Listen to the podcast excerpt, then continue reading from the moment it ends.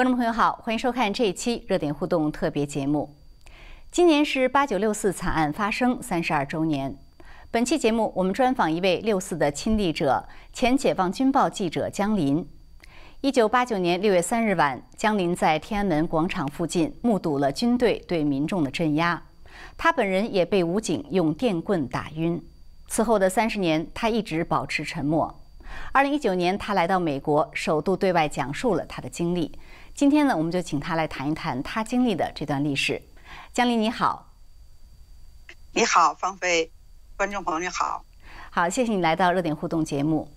呃，那江林，我想先请你能不能为我们的观众介绍一下呃你的这样一个背景和经历哈，就是家庭的背景、成长的背景，还有呃您是什么时候加入解放军报做记者的？呃，我出生在一个军人的家庭啊，我父亲是陆军少将。我也是，我们家是三代军人。我爷爷呢，在抗日战争的时候，呃，他他自己拉起来了一支武装，然后呃是一个营。他后来加入了这个新四军，这个这个部队并入了新四军。我父亲呢，也因此成为一名军人。啊，一直到我呢，就是我实际上是十六岁上山下乡。然后到黑龙江生产编建设兵团，当时是生产建设兵团，呃，就是最小的一批那个所谓的农工吧，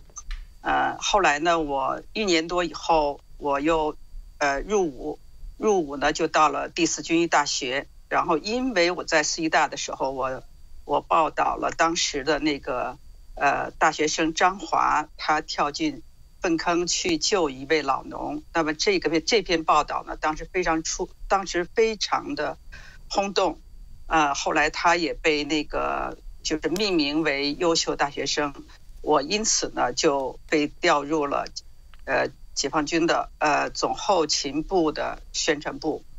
呃，一九八六年之后，呃，我就呃到了解放军报，然后一直到一九八九年离开。就是这样的一个，嗯，您八六年的经历吧，嗯，您八六年的时候加入解放军报是在一个特别的记记者机动组是吗？对，解放军报社的机动记者组，我们这个机动记者组呢，主要是呃报道，就负责中央军委的活动和重大突发事件。嗯，那江林就是八九年以后，我想您离开解放军报以后，那个经历是很坎坷啊。就之后您是呃在中国，然后后来又去香港，然后又回中国是吗？对，我在香港呃一九九七，然后待到二零零七，然后又从香港回到中国，二零一九年呃出国这样。好，那所以就是说，呃，我想从您的这样的一个，像刚才您说的，家里都是。一直都是军人哈，三代都是军人，然后您自己又是从小在军队这个长大，当时基于您自己的这样的一个经历，您有想到中共会在六四开枪吗？没有，完全没有想到，没有想到，完全没有想到，嗯，因为我觉得根本犯不着开枪。好，那江林呢？我们来谈一下六四这个事情啊，就是今年呢是六四的三十二周年。今年呢，我看到《纽约时报》把两年前对您的这个专访文章又重新刊登了一下。那它这个文章的标题叫《永志不忘六四三十年前军官回忆天安门屠杀》。然后这个文章的下面呢，我看到有很多留言，其中不少呢好像是五毛的留言哈。那他们这个留言中呢，就很多人就说啊，他把六四称为是西方的颜色革命。这个呢，似乎是中共最新的这样一个宣传口径啊。所以我想请问，先问一下您，就是说，在您看到这些留言，特别是看到这些，呃，所谓的“六四是西方的颜色革命”这样的留言的时候，您是什么样的感想？嗯，我当时非常震惊。为什么呢？呃，我认为这个不是小粉红和那个五毛的留言，这个是一定是中共精心策划的。一个呢，就是说。按照我们一般的常规，我们都是在看，呃，看这个媒体的时候，呃，不管是在推特上还是在微信上面，然后留言都是非常记心的。但是呢，这个，呃，这些小就这张图片绝对不是记心的，嗯，我认为呢，他是出于就是专业人士的，就是这个之手，因为季星呢，他不可能在这么短的时间里面画出这么一个就是专业的这样的一幅画。第二呢，就是他的口吻也不是一般小粉红的口吻，啊，他是那个中共惯用的那个大外宣的一种口吻。那么他这个向向我们传达什么呢？第一就是他认为他把自己放在胜利者的姿态，他庆祝三十二年的所谓的胜利。第二呢，他重新订立了这个六四的性质。这个原来六四呢，就最最开始的时候是反革命暴乱。然后呢，又发展成一场风波。那么现在呢，就这个三十二年的时候呢，他把这个六四定义为颜色革命，所以这个是他重新对这个六四的一个性质的定义。呃，那么我看到这幅图的时候呢，我是非常想把这幅图放在我的房间里面，天天的去看，让我警告我自己不要忘记中共的本质，因为他们就是要用，呃。用枪杆子来统治，这是他们的最根本的那个，他们最要说的话，就对老百姓说的话。所以他们把这么一张画，这么一张无耻的画，我认为是，嗯，然后贴就是放在这个呃，放在这个呃这个所谓的留言里面，就是冒充是好像是小粉红和五毛贴的，其实实际上就是他们想要说的话，嗯。所以中共就实际上就是说，他利用了这种对历史的割裂和抹杀，哈，他一直以来在这种宣传上，呃，就是来做一些不同的调定调。也这样的话，民众呢，很多年轻人可能并不清楚六四是什么，所以比较容易接受中共的这些宣传。但是在您看来，作为一个六四的亲历者，您您觉得六四是一个什么样的事件？我觉得六四毫无疑问。它就是一个，呃，就是中共对这个北京市民和学生的一场血腥的屠杀。嗯，呃，那我们在谈六四您的经历之前，我想先问您一下，就是当年在八九年的时候啊，呃，在三月份，您也曾经经历过拉萨戒严这么一个事件。呃，先谈这个呢，是因为很多人说，当年这个三月份的拉萨戒严其实是后面天安门广场镇压的一个样板哈。所以呢，呃，我想先请您谈谈您那时候的经历。呃，当然就是对很多观众对于拉萨戒严这个事情可能不太了解，甚至有的没有听说过。所以先请您呃简单介绍一下这个事件是怎么回事儿，然后谈一谈您当年在拉萨的经历好吗？好的，我认为就是呃。拉萨戒严实际上是天安门的一个一个前奏，就也是一个天安门事件，就六四天安门事件的一个必然发展的一个开始。呃，当时呢，就是一九八九年的三月八日，我是在中央人民广播电台的新闻联播当中知道拉萨戒严的。九号呢，就跟着那个参加戒严的第一架飞机到达成都，之后呢，我们又与这个。就当时在成都的第一批军人飞到拉萨，就那时候呢，拉萨是一片混乱，因为拉萨很小，就是它是，呃，只有十二万人口，它的中心呢就是布达拉宫和八角街那块儿，到处被烧的店铺，就报社呢给我们的任务呢就是不要公开报道，要写，就是给我的任务是写内参。期间呢，我访问了拉萨市的公安局长，我问他为什么要戒严。拉萨公安局长对我说：“根本就不需要你们来。”还有呢，我当时也访问了好好多这个，呃，就在拉萨生活了很长时间的，呃，那些那些藏人呢，还有汉人呢，我都采访了他们，他们也都认为根本就没必要。说我们那个实际上呢，就是按照就是当时的情况啊，因为我们当时去的时候，就是拉萨已经就是呃所谓的。就是冲突已经那个平息了，实际上当时呢，就是有人在烧八角街，而且是一间一间的店铺在烧，所以这个实际上呢，就是是一个说说大了天了，反正它也就是一个这个刑事案件，对吧？就拉萨市公安局就可以来解决这个问题了。那么为什么就是拉萨公安局他们当时不能够解决这个问题呢？就是不让他们，呃，不让他们有任何的动作，就是整个拉萨和西藏自治区的政府都在等一个声音，等谁的声音呢？等中央的声音，就是中央让我们怎么怎么办？他们都在等这个，所以就是看一间一间的店铺在烧，烧到最后没办法的时候，最后让军队进去解决问题。那么军队一进去就是开枪。那么开枪的话，就是，就是有当时是有，我记得是一百多人受伤吧，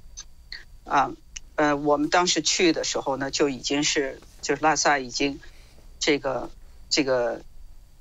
这个这这种这种动乱啊，已经已经是平息了，所以我们没有看到当时开枪的这种这种情况。那么，呃，后来就是。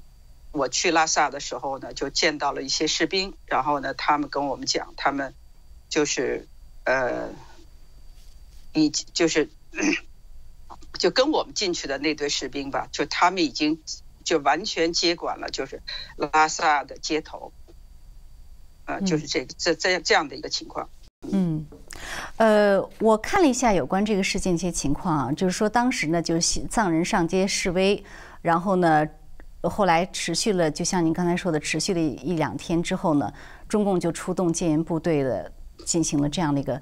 戒严。但说是戒严哈，实际上呢就是死伤惨重。呃，有一位中国记者叫唐达宪的，我不知道你知不知道他这个人。他说呢，当时有四百余西藏人被集体屠杀，几千人受伤，三千余人被逮捕，但是中共官方声称只有十一人死亡。您觉得他这些数字，你有听说过吗？我没有听说那么多，我当时听说的是一百多人。那为什么当时中共要派您作为记者去拉萨呢？我们实际上去拉萨的人呢，就是拉萨的记者，当时就是一些军事记者，呃，地方记者一律不许不许去。所以呢，我在那儿就是见到的一些地方记者呢，都是就是住在。拉萨的记者就没有北京到这个呃到拉萨的记者。嗯，那是不是呃也有可能就是说，对于中共的高层来讲呢，这个事件呢他是不希望很多人知道的，但是呢他也多多少少要做一些报道，所以他只是让他允许的一些媒体，然后给这些媒体记者看到的，也只是他允许这些记者看到的一些情形呢？有可能，非常有可能。那么当时我们在西藏的时候，就是有一个，就是现在看来就非常重要的一个情况是，这个非常重要的一个结论是什么呢？就是因为当时我看到的这个这个这个西藏的这个问题呢，我觉得都是我们自己的问题。那么我写的那些内参呢，也都是写的，就是我们自己，就是中等于说是中央在在这个民族政策方面的。我和宗教政策方面的一些问题，所以我把这些问题呢，就是大概给前后向解放军报发发了五份内参，但是这五份内参呢，就是都没有被发表。可是当时呢，只有有一个新华社的内参是这个份内参是送到了送到了中央，它的内容是什么呢？就是。也这也是我们在就几个记者在一块儿聊天的时候，他们跟我们说的。嗯，他说就是他们认为五九年的那次评判就是保证了西藏的三十年的和平，八九年的戒严还会再保障西藏三十年的和平。所以当时我听完了以后，我说你这是谬论呢。他说怎么是谬论？他说就是要靠这个武力和暴力才能让他们服从。他也问我，他说你为什么认为？这是谬论呢。我说五九年的时候，当时就是政权不稳，而且那个时候的藏军有枪，你可以用武装来对付他的武装。但是三十年之后，这些藏民是没有武装的，而且呢，就是中共的政权实际上已经很稳定了，你完全可以用法治的办法来解决这个问题。那么包括这个我采访的公安局长都说，他说他都可以，就是。他就可以解决这个问题，根本不需要军队来解决这个问题。嗯，但是就是这样的一个结论，就最后我到了，直到我到到了美国之后，然后他们跟我讲说的啊，就是关于六四流传的一句话，说邓小平说的，说我们要用呃二十万军队，就是保保证这个呃二十年的和平。后来我就想，那这句话如果是，因为这句话我没有听过，那么我想这句话如果是成立的话，它应该就是来源于这个拉萨戒严的这样的一个结论。嗯，对，所以他的这个思路是一脉相承的哈，它都是一种镇压和暴力的呃一个一个思路。所以说到这儿的话，我就想请您呃来谈一谈六四。呃，我们就直接谈六月三号晚上，因为六月三号晚上您那个亲身经历，很多人都没有经历过，所以我想先问一下，就是您是什么时候？是六月三号晚上才知道军队要进城来镇压的吗？对，就是当天晚上，之前完全不知道。就是当天晚上，之前一点都不知道，因为之前就是六月三日呢，是我记得非常清楚，它是一个，呃，是一个星期六。啊，因为那天呢，就是我是我住的很呃，我住的离我的父母家是很远，啊呃，我那个星期六呢，我要从这个父母家呃，从我自己家到父母家，因为当时我女儿在我父母家，可是我出门的时候呢，我就发现所有的交通都没有了，就是没有没有所有的公共交通都没有了，既没有。这公共汽车也没有地铁，所以我只能腿儿着走往回走。那那个路是非常长的。那么当时呢，就是天安门广场呢，就是是我必经的这条路。所以当时我看到的那个时候的天安门广场呢，就是已经没有那个我过去，因为我过去几次我都要回家的时候都路过天安门广场的时候，已经发现没有那么多的人了。啊，嗯。所以呢，那个我当时就在广场上，那个就随手捡了一些传单，然后呢，我就就继续往北走，然后就是准备回家。就当时我就走到了这个呃总参军训部的宿舍，我想的就是去到那个呃军训部战役训练处这个张胜处长的家里面去坐一坐，然后跟他去聊一聊我在这次在天安门看到的一些情况。嗯，他张胜处长呢，他是张爱萍的儿子，嗯，大校军衔。我呢，就是呃，很早的时候就就认识他，认识他呢，因为在这之前，我们俩也就这个这个这个六四的这个情况呢，啊，不是六四的情况，就天安门的情况呢，就是也有一些也有一些交谈，呃呃，因为这个节目啊，就是时间有限，我就嗯，我就不这么。不多说了，因为这个跟他的交谈呢，然后就呃促成了，就是他父亲以他父亲为首的七位上将写给中央军委的这个著名的那封信，就是军队是呃人民解放呃解放军是人民的军队，不要对人民开枪啊，不要进城啊这样的一封信，就著名的这个七上将的这封信。那么所以呢，我就。我想再跟他说一下那个我今我在天安门看到的今天看到的一些情况，和我手里拿着这些传单的这些这样的呃传单里面的这些内容跟他有一些交流这样的，所以我就到他们家呃，那么这正在我我吃完饭以后，然后那个呃张胜的一个同事就给他打了电话说那个报告他就是。军队已经开枪了，而且那个时候是在在西边，啊开的那个第一枪，而且呢他是目睹了这个开枪的这个情况。当时当时张胜就，呃是九十点钟这个样子，啊嗯，当时呢那个我一听，我一听我就觉得那个那就是发生很重大的事情了。我说我一定要去，后来他说那个那很危险。后来我说的那个。那顾不得这些了，因为我是记者，我要去。他说：“那这样吧，我跟你一起去。”后来他的太太就说他也要去。当时他们有一个这个呃等待上就是高中要考试的一个孩子，然后他说他也要去。这样的话，我们四个人就是呃骑着他们家的四辆自行车，就出发了，就准备去天安门。嗯那么我们这个，我们走往天安门走的这个过程当中呢，走到西单的时候，我们就已经走走不了了。那么西单那个地方就是全部都被警察截住了。那个时候，那个地方正在上演的是什么呢？就是警察就是向这个向这市民投掷这个呃催泪弹啊、那这些市民呢，就是呃就是不顾这个警察的这个催泪弹，还是在往上就是在往往往前阻挡这个警察他们向天安门的这个这个开进的这个过程。那这样的话，我们一看这个就根本这个长安街就走不了了。嗯我们就绕到就是长安街的呃北侧的一条路，然后就进到了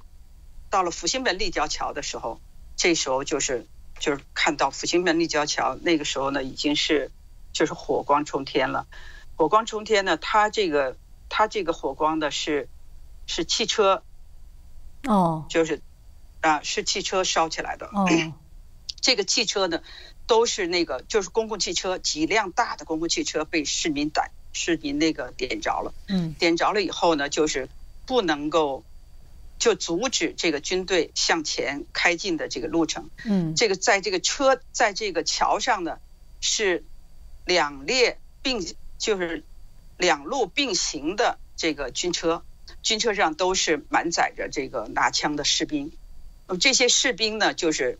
这个时候呢，就是我们到达抚清门立交桥的时候，这个时候就是车上的士兵在向那个旁边的老百姓开枪。那这些老百姓呢，就喊，就说你们是法是法西斯，然后他们只这些这些那个声音一起来，这个枪声就向着这个声音的方向就是就扫射，所以在这个时候呢，那个就我我们就没有办法站起来，就只能趴在地上，就趴在地上，尽量的，我想尽量的靠前，能不能够靠近这个车上的这个车上的这些军人，嗯但是呢，这个这个呃，这个这个列这个汽车的这个火呢，就烤得我的脸特别特别疼，就几乎就是要被烧的这种感觉了。就在这个时候，我们就发现那个车上的这些军人的汽车的桥上的军人的汽车呢，就是开始向天安门方向移动了。那么根据经验呢，就是天安门的这个通道就被打通了。那这样的话呢，我们就就是当时我们四个人决定，就是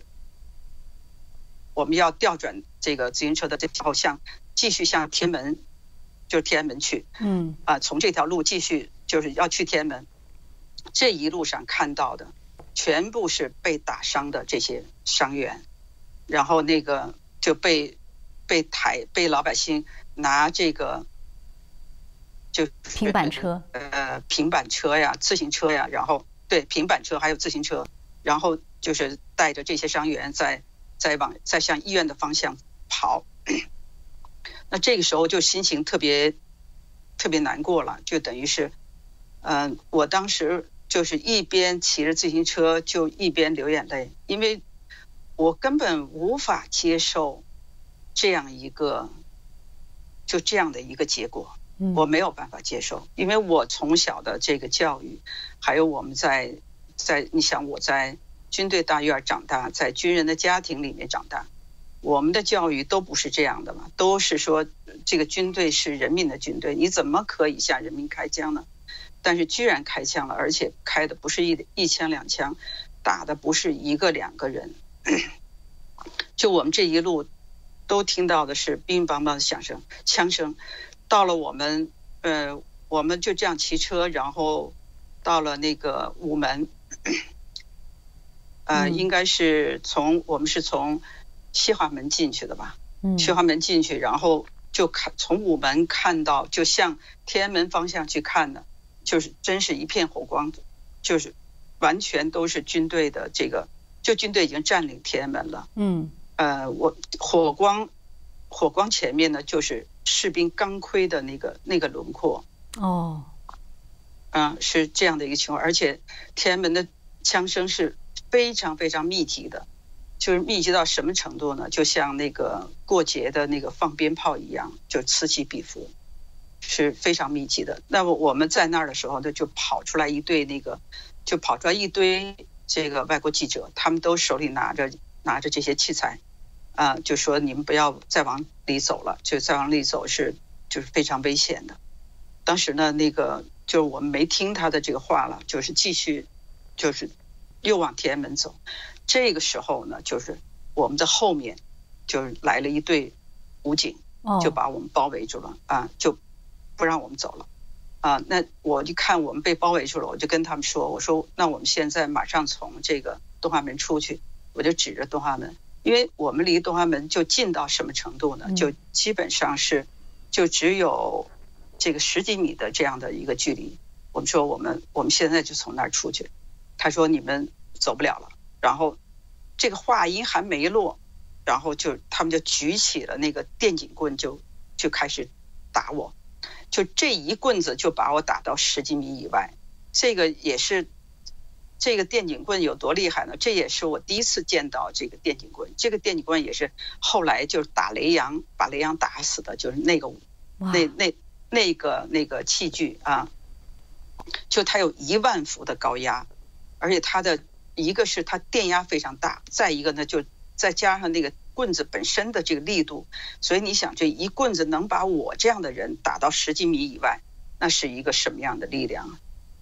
就这还不算，我还没起来呢，他们就又围着我，就是那继续打，就打的我那个就整个后背全部都是伤。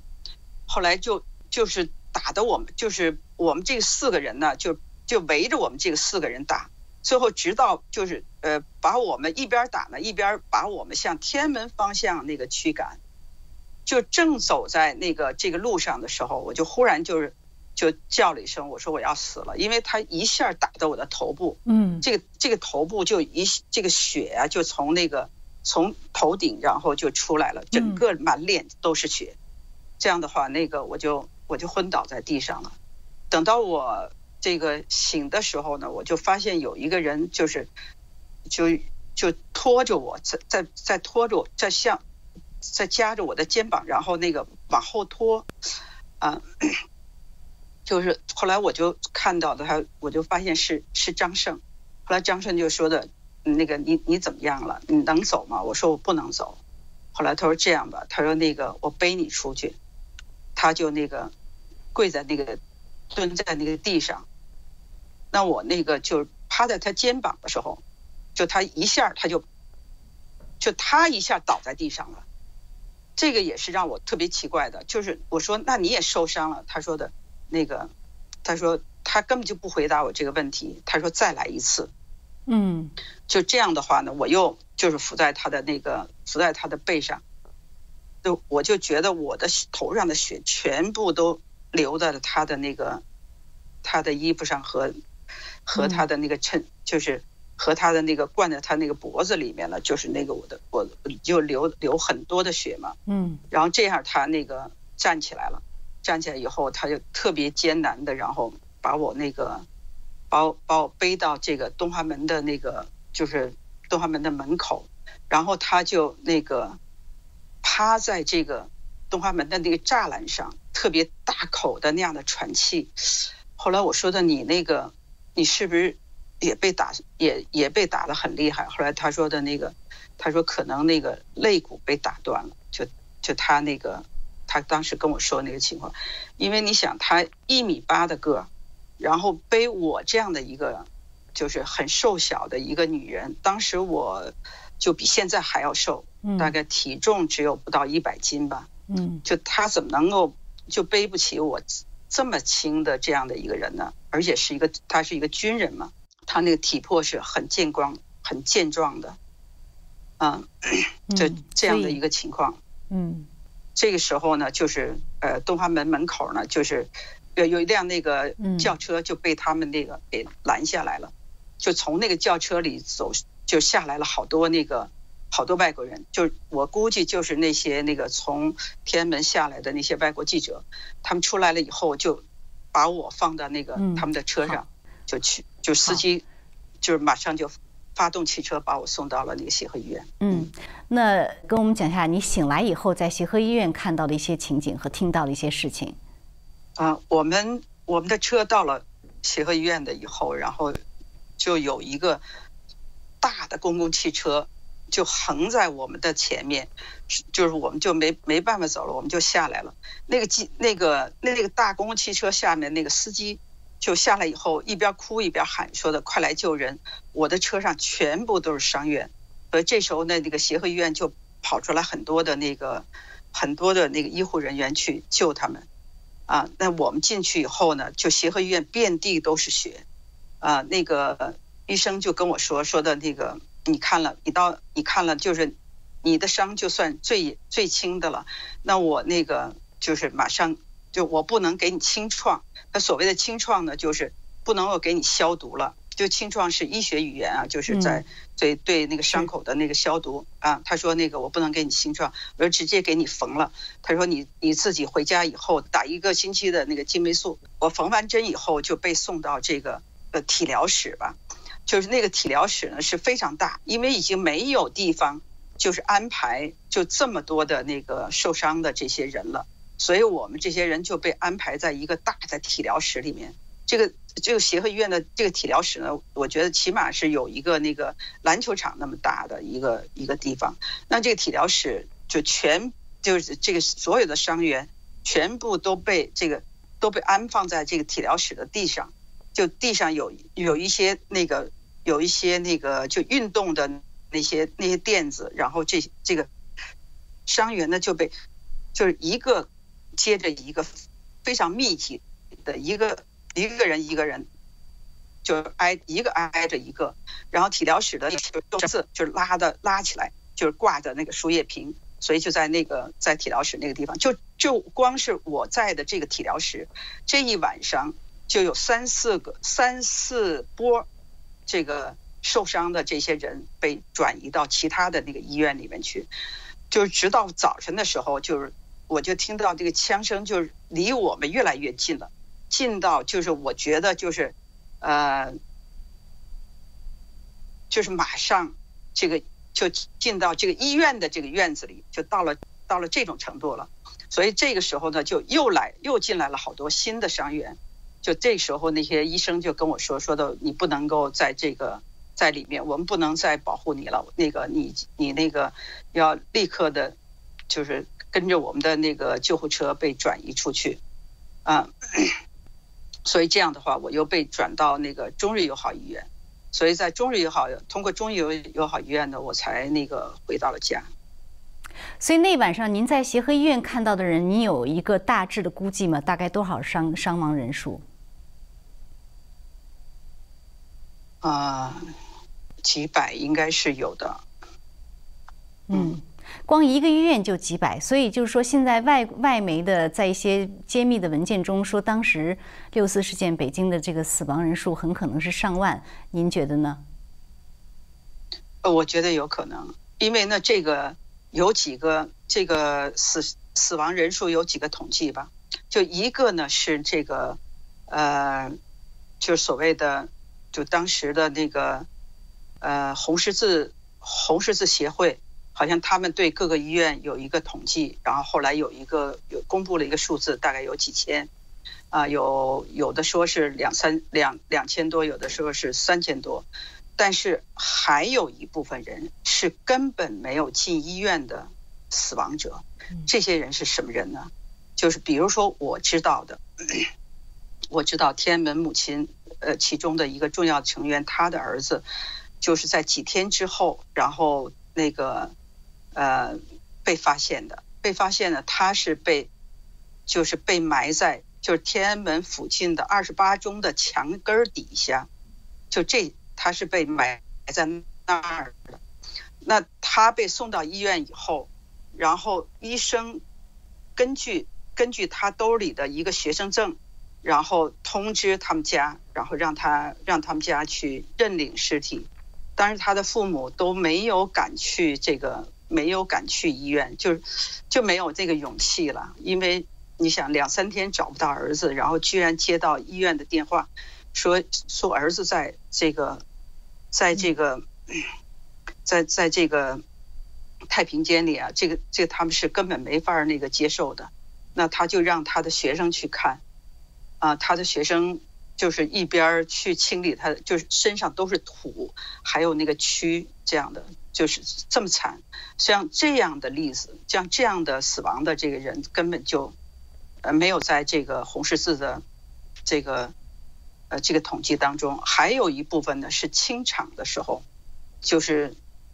就长安街那么大那么长，然后他们一路进来，就刚才像我说那样的，一路进来一路开枪。嗯，那么很多死伤者，尤其是死亡的这些人，他们就是已经是倒在这个长安街的街上，在在他们倒的这个街上是没有人救的，只有军队。最后清场的时候就把他们像像那个像牲畜一样的就往车上扔，就这些人后来直接被送到了火葬场，这个也是没有那个被统计的。嗯，还有一部分人，就是这个第三部分人是什么人呢？第三部分人就是北京市那个，呃，就是戒这个戒严部队，就是进到天安门广场以后，然后就是整个的北京整个北京市的那个白色恐怖就开始了，就到处抓人。他们这个抓的这些人呢，就是呃首次首批抓的这些人，根本没有经过这个审判，在一个星期之内。就被枪毙了。这批枪毙的人有多少人，现在也是不知道的。所以，我我是认为，就是英国大使馆的，就后来解密的那份报告里面的说的一万多人，我认为他们说的是比较靠谱的。嗯，简直是骇人听闻，惨绝人对惨绝人寰。所以，所以就是您那一天晚上哈，这一整个一个晚上经历的这样这种一呃这种。像一一一永永生难忘的，就是像从来不停止这样一个事情。您的那个当时的心情是什么？是是是震惊，是恐惧、麻木，还是什么？我我真的是就是非常不能接受。你知道那种感觉是什么吗？就是就好像你看着自己的母亲被强奸的那种感觉，是非常难受和这个非常痛心。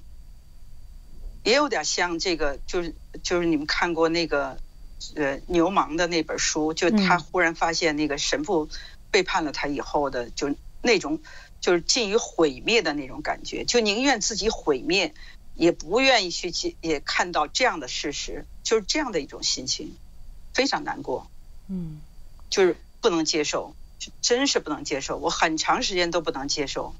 我觉得这对我来说就。就是是一种特别大的这种精神的那个毁灭，嗯，特别是您又是身又是军人哈，又是一直在军队这样的，然后看到这个军队做出这样的事情，那您觉得当时您对这个军队本身这种看法，或者特别是事后再来想军队做这个事情，您您会有什么样的呃看法上的转变呢？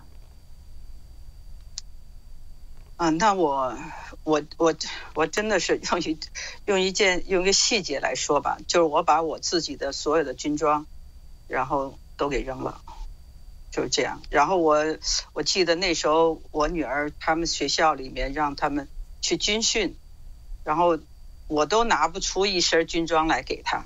后来我妈妈都说说，你看你当了那么多年军人，然后你女儿军军训还得去管别人去借军装。我说那我就不管了，反正我我没有。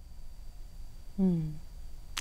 嗯，所以其实六四后来呃，中共的宣传啊，因为当时我们都在国内都看到那种宣传，就是说中共宣传说是呃所谓的这个坦克啊、军车啊被烧，说暴徒烧军车、烧坦克，而且说暴徒还烧死军人啊等等。我看您之前呢在。以前的采访中有提到这个，就是就您的了解，您说这个，呃，其实当时有一个叫所谓的戒严部队新闻处，是吧？就说当时六四以后，所有的官媒都不能报道，只有这个新闻处能够做报道。所以，呃，我的理解就是说，您的看法是，是所有这些报道、这些宣传都是这个六四戒严新闻处制造、制作出来的。对，没错。这个呢，就是因为我们。我我们那个《解放日报》记者处有两个人参加了这个戒严部队新闻处，这个新闻处呢，它的地点就在中南海李鹏的办公室，所以这个新闻处是完就是就只是李鹏亲自指挥，然后是那个是他们他们这样部署的，所有的这个所有采访的东西都被送到他们那儿，然后在他们那儿经过加工，就进行了颠倒黑白的加工。这个我要说一下，就是你做就芳菲，你做记者就是有那个剪，就是尤其是电视记者有这个剪辑，对吧？对。他这个剪辑就是颠倒黑白，他把那个就是军队开枪，然后放在剪在后放在后面，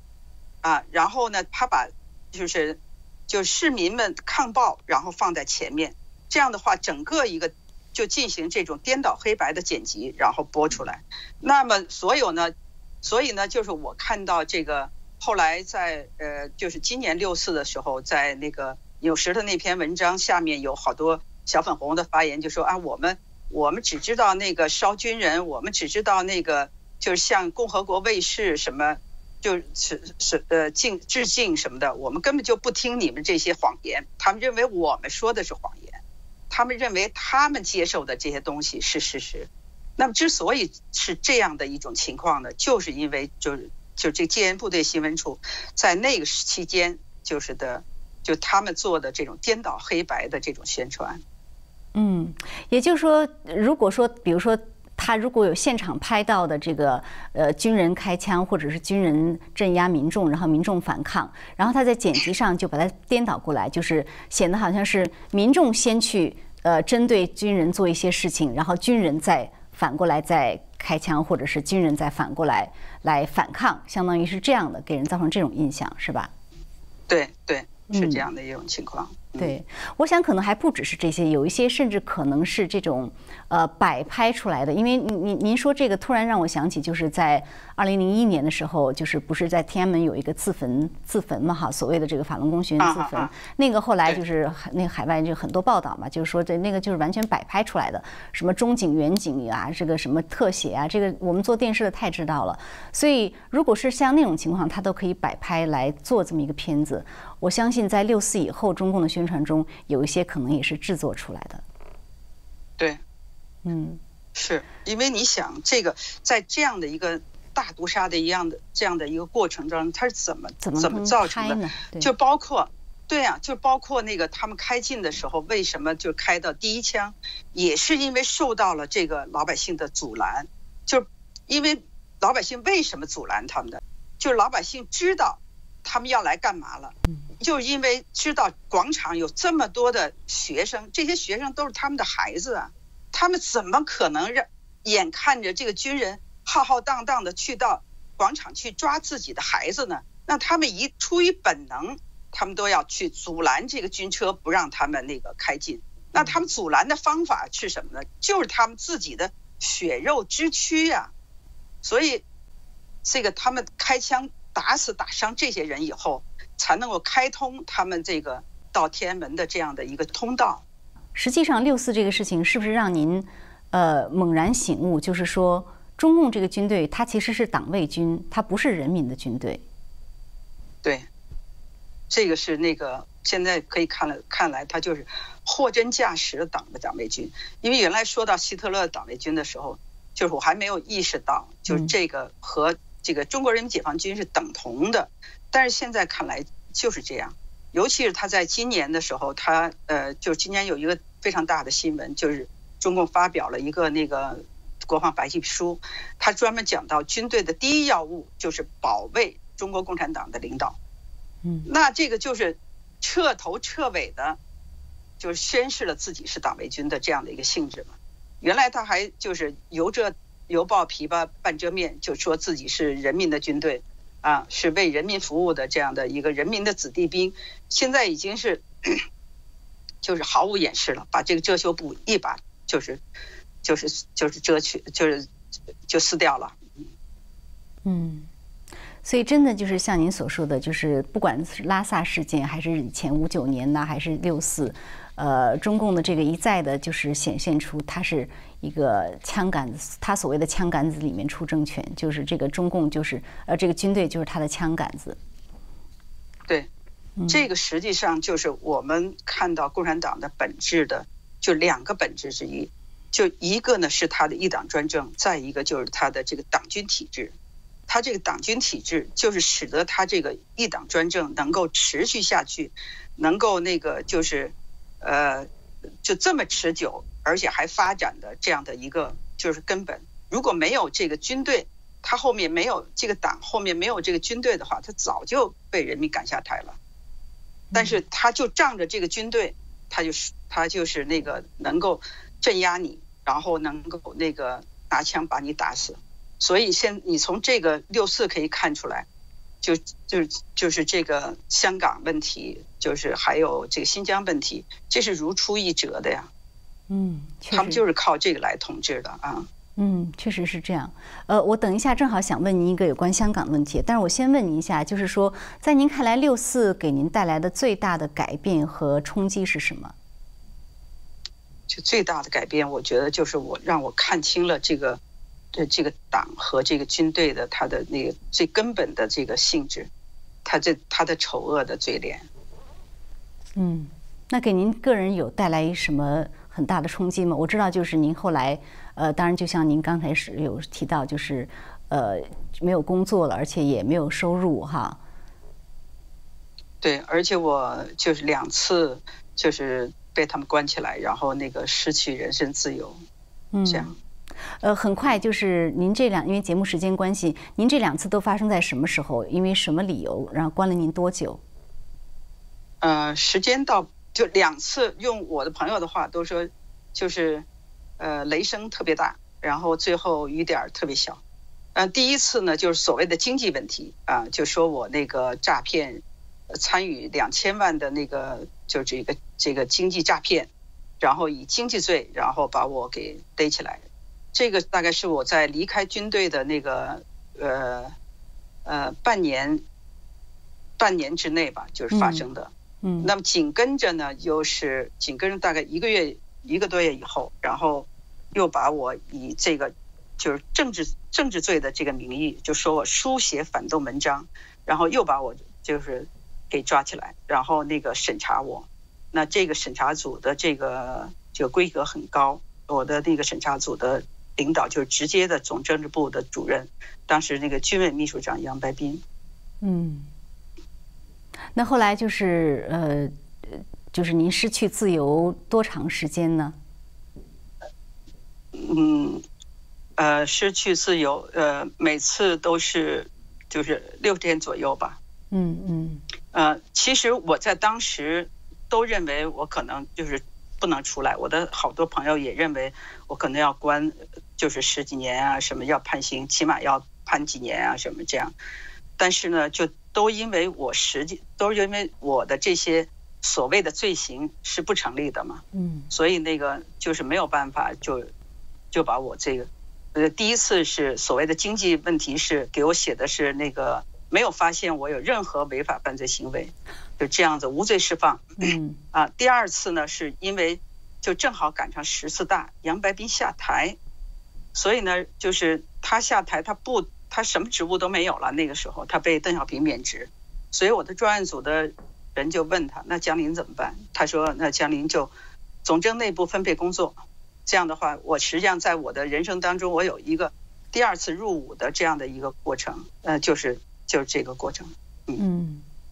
好，那我知道您后来就是九七年啊，一九九七到二零零七年是在香港哈，在香港待了十年，然后后来又回到中国大陆。呃，因为香港我们知道，在二零一九年的夏天爆发了这个反送中轰轰烈烈的这么一场。呃，民众追求自由的这样的一场运动吧，我想就是您那时候应该是在国内是吧？就是应该有看到这个游行的场景，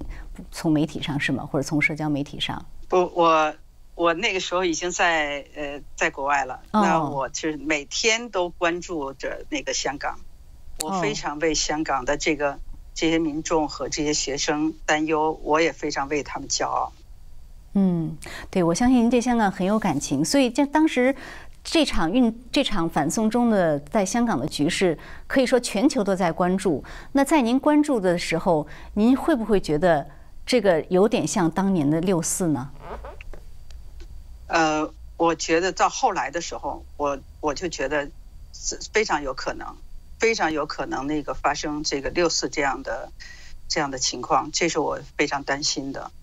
嗯，但是呢，后来我觉得他们实际上在整个国际舆论的那个这个压力之下，他们那个 改变了这个这样的一个方法，就是他们用所谓的就是就是篡改法律的方法，然后那个来制裁这些那个呃香港的民众和香港的民主派。嗯，呃，我们知道，就是在香港的这个游行中啊，就是有很多年轻人啊，然后在街头的这个和警察对峙，甚至后来有这种香港的理工大呀，呃，这种保卫战啊，什么什么的。所以呢，就是说，且不提市民，但是很多年轻人参与。您觉得，就是在香港的这样的一个反送中的运动中，这些年轻人他们的那种精神和当年的六四精神。呃，和六四那时候年轻人的精神有什么相似之处？呃，或者有什么不同之处吗？呃，我觉得是有的。咱们相同之处就是他们都很勇敢。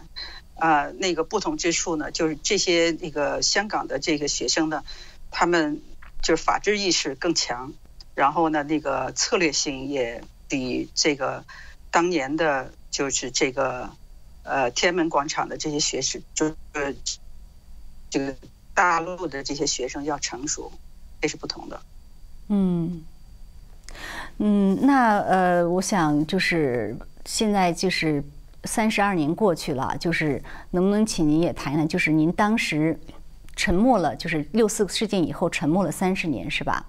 那么后来在二零一九年时候才首度对媒体披露您当年的经历，能不能谈一下您？是什么时候开始觉得说很强烈的感觉到你想对外诉说自己的经历呢？嗯，其实应该说是在就是六四二十五周年这个时这个时候，因为当时我是呃去去台湾旅游，那我看到了那个我专门去到台湾去参观了他在那个呃就是各地的这个二二八纪念馆。那我当时就是为这些事，为这个就是台湾人民就争争取这个民主啊和自由啊，就对他们的这个过程就是非常震撼我。那么我觉得呢，就是呃，他们其中的一个一个经验呢，就是这个自由不是天上掉下来的，是要用是要自己来争取的。所以呢，他们为此就是付出了自己的。生命和鲜血，那我觉得我也要为这个中国的自由和民主做出点什么。我觉得我唯一能够做的就是说出天安门的真相。嗯，那呃，之前为什么沉默呢？之前呢，我一直对这个，实际上是我对中央共产党还抱有一丝的这个。呃，一丝的这种希望吧，我我总是希望他们中还有一些就是良心未良心未明的这样的人，然后他们能够站出来，然后来平反和纠正六四的错误。但是我等了三十年，我没有等到那一天。呃，您对中国的这样的未来，呃，有什么样的期待呢？我觉得还是要这个。还是要启动政治体制改革，要深刻的反省六四。这个六四的这个内涵太大了，它关乎人性、历史、生命，这是一个不能替代、也不能跨越的一个历史门槛儿。嗯，好，那江玲女士。非常感谢您今天啊来跟我们分享您这种呃可以说是永永永生难忘的这样的一段经历啊。那节目的最后，您觉得还想跟我们的观众说几句什么话呢？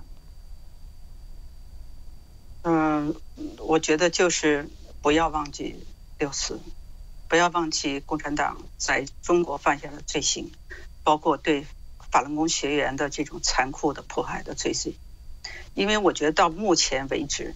就是法轮功学员的这个冤屈和六四的这个冤屈，是中国历史上最长的，就是一一个冤屈，也是一个，也是两个最大的冤屈。嗯，好的，好，那非常感谢您啊，江林女士，今天能接受我们的采访，呃，给我们提供这么珍贵的这样第一手的回忆和历史这样的一个叙述，谢谢您。谢谢你，嗯。谢谢观众。